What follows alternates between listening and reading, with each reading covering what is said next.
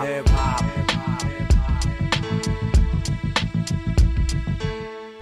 Peace. This is Sharon Shabazz. You're listening to the RealHipHop.com podcast. In this episode, I talked to New York MC Emily. Emily recently released a song called Dear Corona. The song speaks on the effects of the COVID-19 pandemic. The proceeds from the sale of Dear Corona will go to help people in the hip-hop community to assist with their medical expenses and loss of work. In this episode, Emily talks to us about why she made Dear Corona, her beginnings in the arts, and her upcoming debut album. You have a background in film. What made you decide to be an MC? Good question. Background in film, what made me decide to be an MC? Okay, I'll have to reverse engineer that question because MCing came to me first as far as a love before I ever had the inclination to go throw myself into filmmaking and editing. I was, I grew up in the era of the cypher. So everywhere around me, in school, after school, you know, classic shit, lunchroom tables, hallways, that was always going on. And I always had a whole bunch of guy friends, and a lot of them happened to rap. And one day I just happened to be walking and found a group of my guy friends having a rap cypher that I had never really seen them doing this before. And I was like, oh, what they doing? And not even taking them seriously. Like, oh, what they doing? Because I was already kind of an alpha female already in my heart. And I seen what they was doing, and I was like, oh, man, this is dope. Man, I could do this. And I just kept listening. And then eventually I jumped in the cypher and like killed it in like 2 bars, something crazy.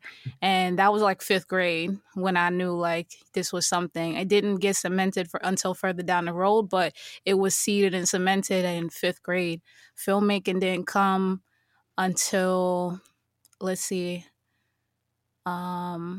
maybe 3 or 4 years later, after I had joined a performance group that largely shaped like my career as a performing artist, because I joined this youth group at 12 years old, and it was founded by Black arts activists and Black Panthers, and it was leadership training and performing arts combined with 50 shows a year. And those founders, one of them was a director and a screenwriter and ended up going on to chair the film department at Columbia University. So just having that example and just shadowing him and seeing the types of things he was doing. And they did introduce a little bit of media training, but I wasn't around at the time. But just seeing that it was accessible to us in some form or fashion, that came a little later. But so it was a little reverse for me. Wow. So, okay, film. Like, why wasn't that... young energy directed towards hip hop 100%?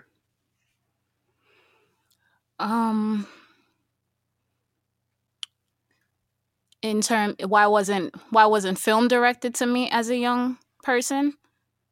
Yeah, no, I mean, like, what made you go into film if hip hop was like a thing from the beginning? Oh, that's a great question. Actually, because as a female, there's a lot of discouragements and a lot more obstacles and a lot more things to figure out as a young female doing hip hop.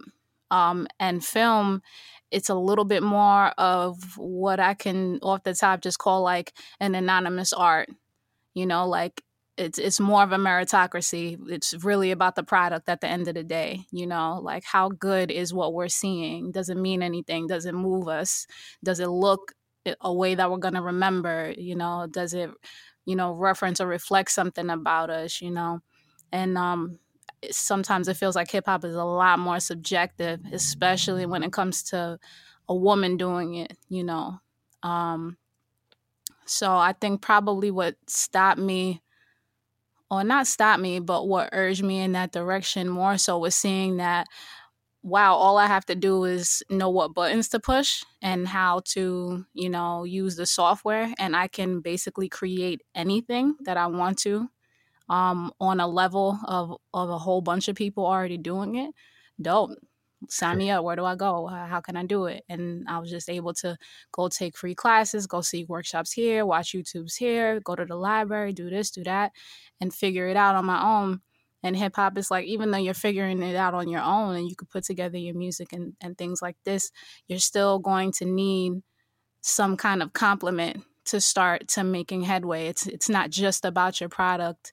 And even that, there's so many things that go into it. So it's probably just the more do-it-yourselfer, welcome, open space that filmmaking gives. Yeah.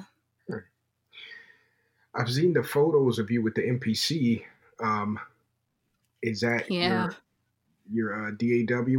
What's in your workstation? Yeah, this is my creative partner, Malcolm, who's he goes by Emsky Young. This is technically the studio he founded and that I now co-own with him. And in the pictures, you see me with the MPD 24, actually. And this is all his equipment. So I'm super frontin' for real. I don't want none of this. But, as soon as the budget increases, I'm going to have a whole other stash of equipment that's going to be all me. But yeah, this is an MPD 24. When I was working with DJ Fred once in TME Pro Studios in the South Bronx, he actually has an MPC 2000.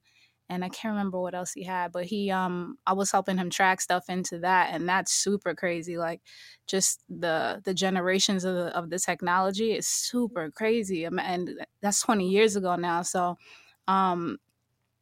so I've had my hand on basically whatever I could get it on, and in the workstation right now in the Brooklyn studio that we're at Sublime Crime Productions, it's the MPD 24.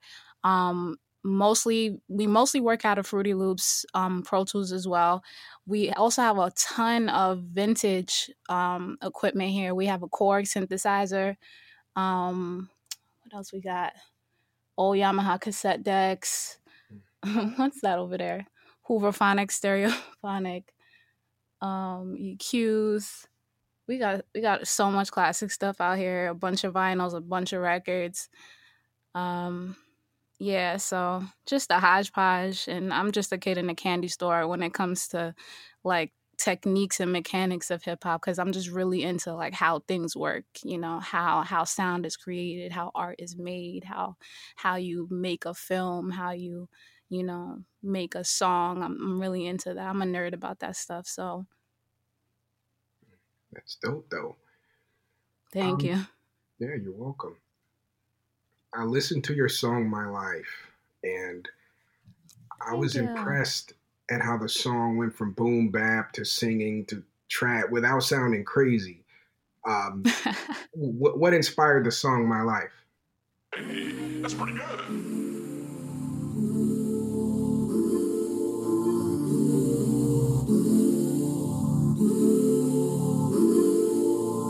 Silent decisions, Tupac-isms, the rap in general. Facing ciphers like Afeni facing federal. My heavy eyelids adorned with emeralds and petals rolls. Playground, crack vials, drug schedules, and social codes. All in my skin cells, coating the butt swells of my tongue. I spit they lack of taste beneath a green apple bum. Collecting jewels and flavors, cleansing palates from toxins. My music gingering inners, allowing up the options. I was an artist overthinking, audience famished.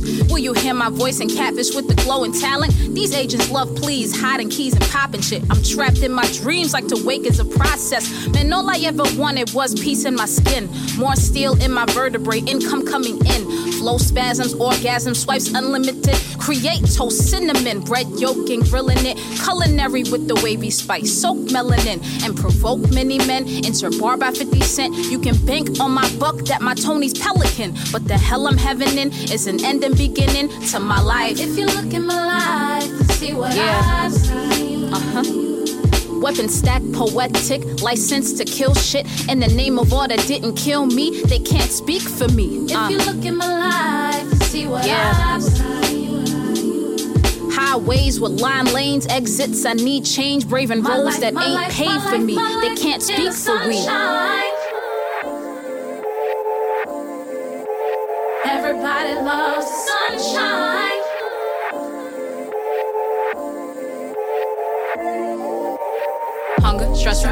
lessons, noisy, poison, quiet, deception. You can't tell me, nada, Nathan, about how I can't levitate this. D'Angelo, David Blaine, voodoo magic in my veins, recipes that do exchange, out of darkness, litty waves. Niggas better check their English, crystal rings, before they try to come for person, places, things. Niggas put an adjective to verb speed. I'm from a violence that God decreed. And you don't know shit about a woman, dog. All we know is blood and pain and afterthoughts. And all you know is numbing drugs and alcohol and trying to figure self-care or sabotage. Niggas can't figure picks that's bigger when they can't use a finger to touch that trigger. Learning my philosophies from niggas who burn trees and hard knock degrees and contradicting seeds. Talk about my life, you box me in, telling me that I'm just like her, them, and him. Nigga, I understand association, but we're made for the transcendent. Wait, hold up, I'm getting way too close to my quota. Too many spiritual bars that untold her. When you gonna sell some sex or quote Malcolm X or get milky breasts or design a dress or get viral press or deteriorate from the mental stress so you can see me and say that I look a mess and take my words out of context and transgress. I ain't pressed.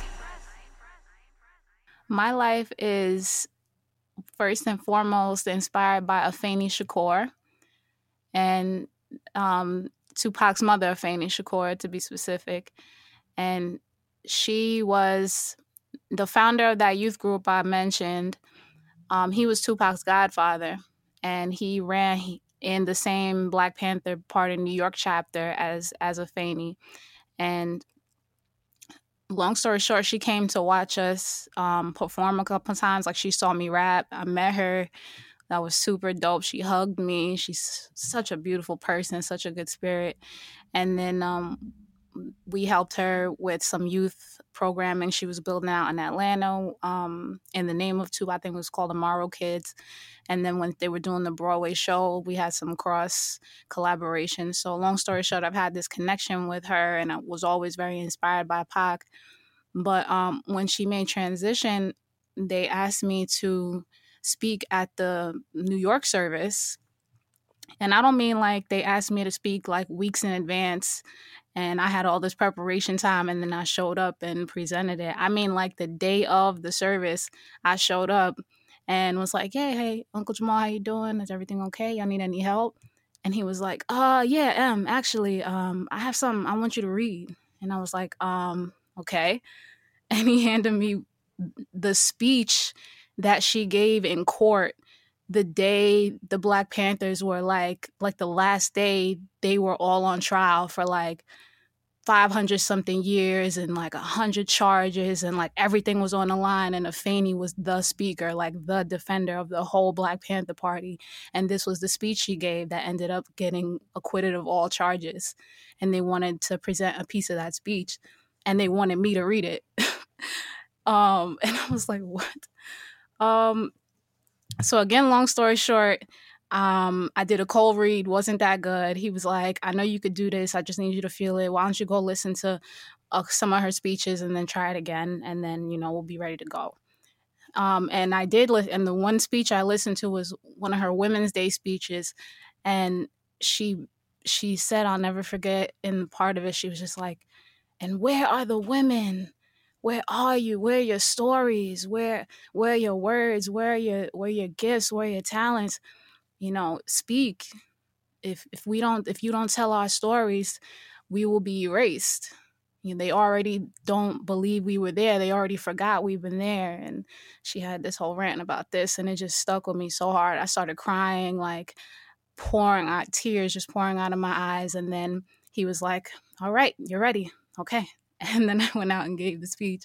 But it was time for me to really start to put together what my music was going to be for the first time. I was in that group for half my life. I was into my 20s from 12 years old, just performing in choirs and for groups and creating for other people.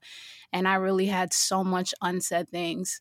And then this whole inspiration of Afeni and everything she had done as a revolutionary, but also as an artist. She was a photographer. She was a gardener. She cultivated land. She was super cultural, and just very touched by that and how much people don't talk about it and how much she supported other women as well. So my life was like a nod to her and telling my story, but also speaking for all the untold stories, especially of women, and especially of women who don't fit the conventional, the conventional stories and looks and aesthetics that get celebrated, and feeling like an underdog, but also just feeling like a silenced underdog. So this was me saying the first thing I had to say to the world, pretty much. Wow, that's heavy, man. That's is it? Yeah, Afeni Shakur, man. Yeah, that's a dope experience. It's you know, unfortunate circumstance, but right. You got to meet her before, and you know, right. So thankful for that. Yeah. Yeah, it, you know what, I'll tell you too. They said it. I thought they was just saying it, but when I watched the footage back, like I really felt in the moment when I started telling that speech, like she came through me, like some real shit. I think I still have it on my Instagram, and it's floating on YouTube somewhere, the whole long service, and I'm mixed in there. But just like hearing her speak and certain women like her, and sometimes it's not even about women, but just the spirit in something that helps me to break out of so many years of my life being silent and being just, you know, conditioned to experience life. And, you know, it doesn't matter that like you're super talented and that's dope, you know, but you need to just do this, and you need to just make sure this gets done for other people. And, you know, don't even worry about becoming like this, because people like you don't do that. And so it just inspired me so much, and it felt like I needed to give back to that spirit. I need to reconnect with that spirit, because I mean, that's exactly what a lot of us are fighting today, the disconnect, the detachment, you know, from our real selves. So.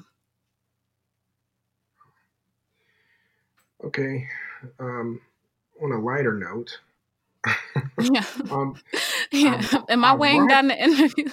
Nah, it's all good. It's all good. No, that was amazing. I wasn't expecting that background, but this is kind of funny because I was watching the teaser, the single grain of rice, and you said we never broke kayfabe, and I was like, oh my god, she's a wrestling fan.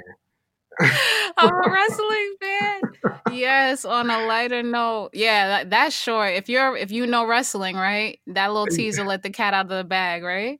Yeah, I was like, an Iron Sheik reference. I'm like, holy shit, she's a wrestling fan. How did you get into wrestling? And who are some of your favorites? Split into the feed like silk sheets, clay pot, curry bars, ring recipe. You niggas give whack promos, just lack speech. We never broke kayfabe, we some Iron Sheets.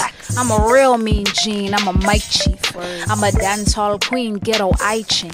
Worth the Punjabi, Bengali, 6 Hindis. You don't want the smoke, spice, or the tea leaves.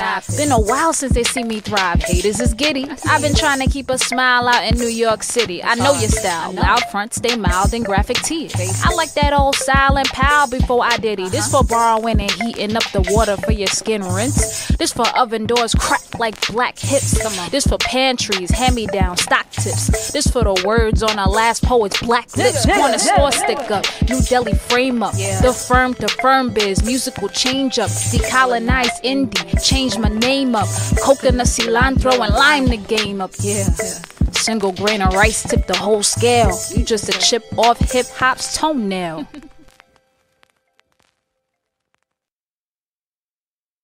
Oh man, I was a wrestling fan. That must have been a crazy. I need to really look back on that year in my life, because that was what, 6th grade, had to be before. But I was a big tomboy when I was younger, and wrestling, I don't know how it all came about, but all of a sudden, I was begging my father to buy wrestling shirts and figuring out ways to hustle and money to get more wrestling shirts. I was wearing them like every day, like literally 5 days out the week. I was wearing a wrestling shirt and sweatpants. I was trying to figure out some way to get to a ticketed event. Didn't figure it out yet, but I was determined. When WWF New York was open, again, begged my father, and he eventually did take me and a couple of my friends at the time over there twice, and I got to meet a couple wrestlers.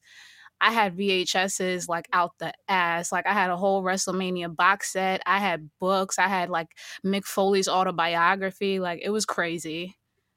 I had the life-size poster of China, like the calendar, but it was China, like 6 feet. It was ridiculous. Are you still a fan? Yeah, I'm still a fan. It's crazy because I stopped watching for a couple of years, and I don't know, it must have been a long time, but all I know is that, okay, I came back, and for the past year, maybe the past 2 years, I've been basically like catching up and just reacquainting myself and seeing like all the broken stems of where I left off. And sadly, it's like, oh my God, I stopped watching and Daniel Bryan had an entire career. Oh man, this is crazy. Like, so yeah, I had this hiatus period, but it's really interesting because now when I reconnect with fans and like super aficionados and we're talking, because I missed out on that period, they're super interested to hear like what I have to say when I'm like, what do you mean John Cena had a rap career? What do you mean? Like, and they're like, you didn't know? And I'm like, no, that's mad weird. What? And then I'm watching it back and I'm like, whoa, this happened? What? Yo, this is ridiculous. And then I'm like, how does WWE own everything? Wait, what happened to the F? Wait, what? So, yeah, but I love the old school stuff. Super, super love the old school stuff. So like I loved Randy Macho Man Savage. Who else? I mean, I came up in the Attitude Era. I know everybody's like, Attitude Era. But hey, that was my childhood. What can you tell me? ECW was super huge too at the time. So yeah. I have all types of sick thoughts and everything because of growing up in that era. So yeah, oh, man, I can't even list. Oddly, I loved Cactus Jack. I was like, yeah, Mick Foley, yeah, he's all right. But Cactus Jack, yeah, I'm feeling what he's doing. RVD. I was a big China head, as you could tell. Who else was around? Tag Team. I love the Dudleys. I was just, Malcolm was watching some old ECW the other night, and I was like, oh, man, I love the Dudleys.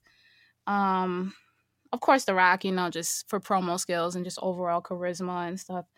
I feel like there's so many names I'm not saying now, but, yeah, watching it back, learning about, like, people I name in the song, Too Cold Scorpio, and of course Ric Flair, Four Horsemen type shit, D-Generation X, who, but technically though, like people with skills, like in-ring skills. Anyway, let me let you talk, because you could tell we could talk about that all day, right? Oh, yeah, like, yeah, I'm a big wrestling fan too. Dope. I'm older than you, so my, right. Like, heyday was like in the 80s, right? Mm-hmm. So, I go back now. You know, yeah, I watched even from before that.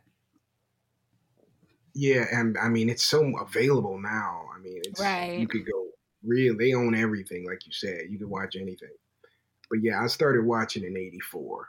I never really stopped watching. Like my fandom, you know, waned here and there. But I always would, if I didn't watch it on TV, I would read about it just to see what was going on. So I've always kind of kept in touch.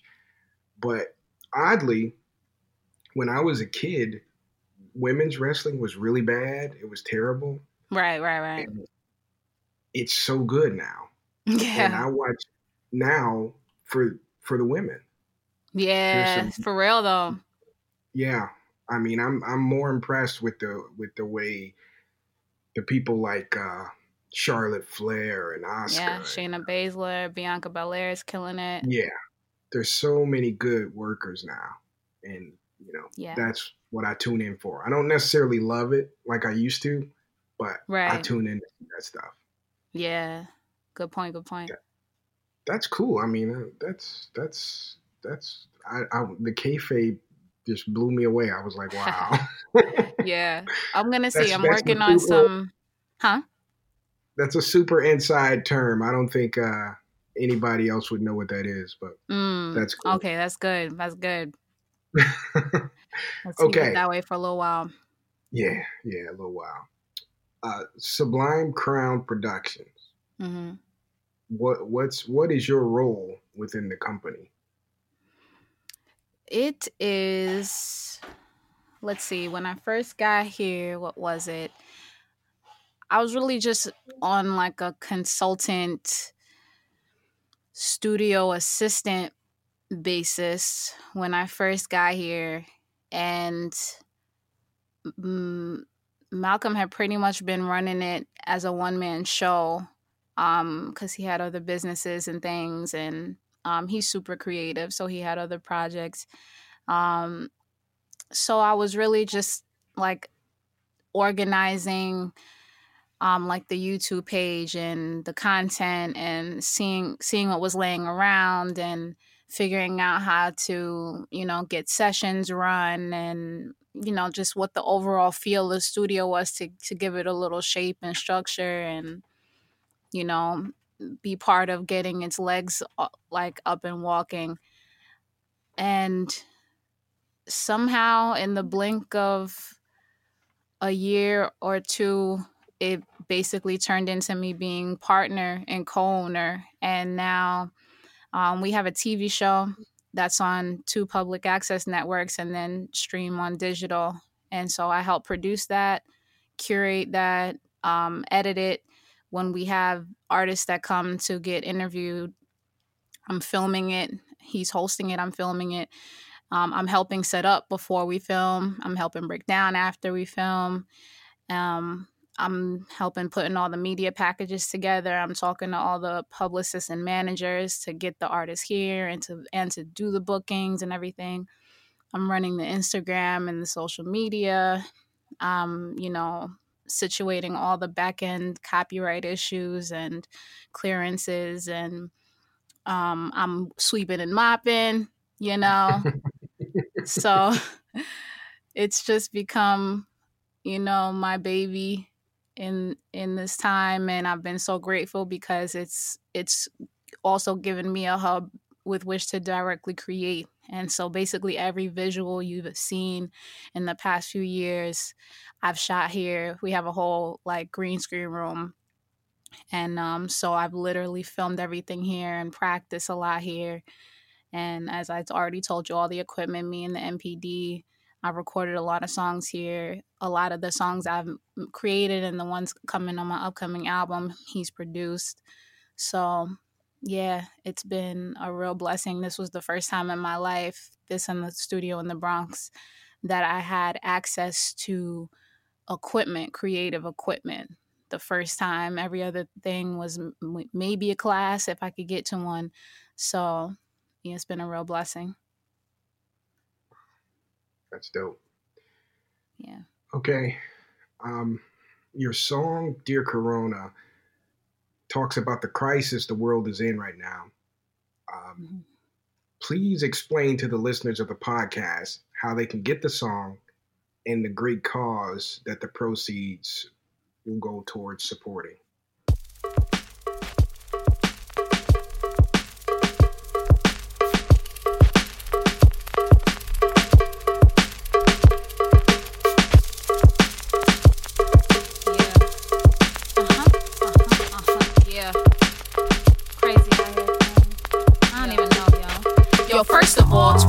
Was supposed to be chill. You hit the red man voice, said nah, let's get ill. But keeping it real, 2020 signal started a shift. Golf swing, foresight from hindsight and up to the lip. So I'ma take this continental drift and jam my thoughts while the city's on lockdown with the quarantine cuffs. It's kinda hard making sense of what we gained in the loss. So dear Corona, this analysis comes straight from the heart. Now excuse my attitude and jaded mental in general. I'm a young black female immigrant millennial, raised on hip-hop and studied political science. And from New York, I question everything from noise to the silence. And I'ma say that you wildin', even though I'm highly inspired. You strip the world of its means and publicly dress up new desires. Poetic on our disconnect and numbness is norms. And you fashion killer, you made the mask and glove our new uniforms. Dear Corona, like the world is mine, the world is yours. Yeah, you remind me that what straight can turn, if it bends it curves. While they busy hoarding and gouging, I'ma dig my spurs and earth the purge. Never forgetting wild taste of the dish you serve. Awesome. So, Dear Corona is a song, and it is currently streaming for free on SoundCloud. That is soundcloud.com/Emilia, EMILIA-OTTOO. That's my government. And it is also streaming for free on bandcamp.com/EmilyMC. And if you go on the Bandcamp to listen to it, you have the option to hit the like the purchase or the buy button, and that's actually a donation button because all the proceeds from the song are being donated to DJs and people in the hip hop community who are in need of medical or financial assistance because they had pre-existing like medical conditions before COVID, and then they lost work because of the lockdown. So, you know, they're in bad shape. You know, people with kidney failure, people with respiratory dysfunctions, and people who like are in really bad shape. They couldn't leave the house if they wanted to, you know, and they need pills, they need this, they need that.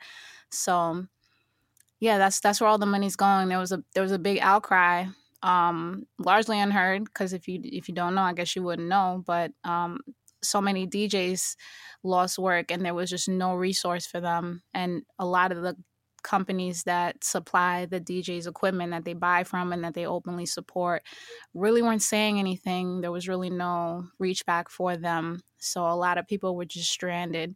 And, you know, we're all in the same boat, but I really felt for the DJs because I feel like a lot of people don't respect DJs a lot, you know, or give them the due.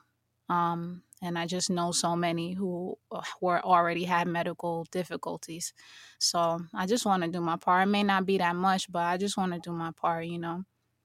So, yeah, right now, those are the two places, SoundCloud and Bandcamp. Bandcamp, ideally, so you can donate the money. You do. It's $2, but you do have the option of giving more. Again, all of it is going to those people.